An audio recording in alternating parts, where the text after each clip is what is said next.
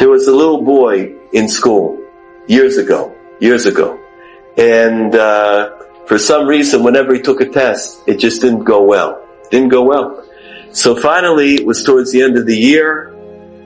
The menahel, the principal, whoever it was, called in the parents and said, please do not send your son here, young boy. Don't send him here next year. We cannot do anything with him. He's failing every test. It is a bracha levatala. It's just a waste. He didn't mean anything bad. There weren't the proper Hashem that every child deserves an education, no matter who they are, no matter where they are. They have a chelik in Torah and a big chelik at that. So they told him, no, don't bring him back. And they didn't have the wonderful programs that exist today in our world. Okay? It's the summer months. The little boy, his parents were poor. They couldn't afford to send him to some summer camp in the mountains or away or vacations. He was left to busy himself in the streets. So, he busied himself. Looked through the junk. One day he's walking down the street in Bensonhurst and he sees one of the old typewriters. The ones, you know, you type like that and the keys. I don't remember them, but others here might. so what happened is uh, he's doing the typing, and he finds some paper. Doesn't have paper. Finds some paper, puts it in, and he begins typing. He teaches himself how to type. Not everybody can write, but people could type. And he's typing and typing. When he's finished, puts his papers in his pocket, and every day he takes this little typewriter that he hid out in the back of the apartment house where they put the trash. He hid it. Every day he goes and he's typing and he's typing. His mother comes at the end of the week. She has to clean his pants. Everybody knows if you have a little boy, I imagine a little girl, you got to check the pockets. You could have a whole olam malei in there. so she goes and checks the pockets, and all of a sudden, she pulls out papers, papers about the world, papers about Hashem, papers about a person's purpose in this world, and what friendship means. And she begins to wonder, what, what's he doing with the stuff? She goes over to him and, Aryan, what do you have the papers in your pocket? What's going on? He gets all embarrassed and he turns red. And she says, Where did you get this from? Finally, he would never say a word that wasn't true. He said, I, I, I typed it. She said, You typed this? How did you type it? Where did you type it? What did you have? He said, Well, mommy, I, I found the old typewriter and there are three keys that are broken.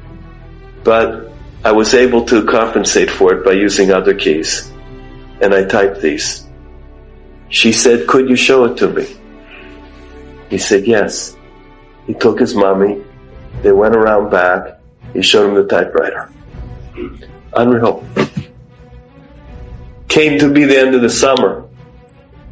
The mother marched back to the yeshiva together with little Aryeh. When the principal sees him coming down the hall, principal begins to shake his head. How many times have you seen someone shake their head? How many times? Yeah, Too many. Too many for me. I'm sure too many for someone that may not be. Okay. So, principal said to the mother, I told you don't do this. I told you don't bring him back. I told you we cannot educate your son. Why put him through this embarrassment? Please, if you don't mind. She said, honored principal, I would just like to ask you for one second.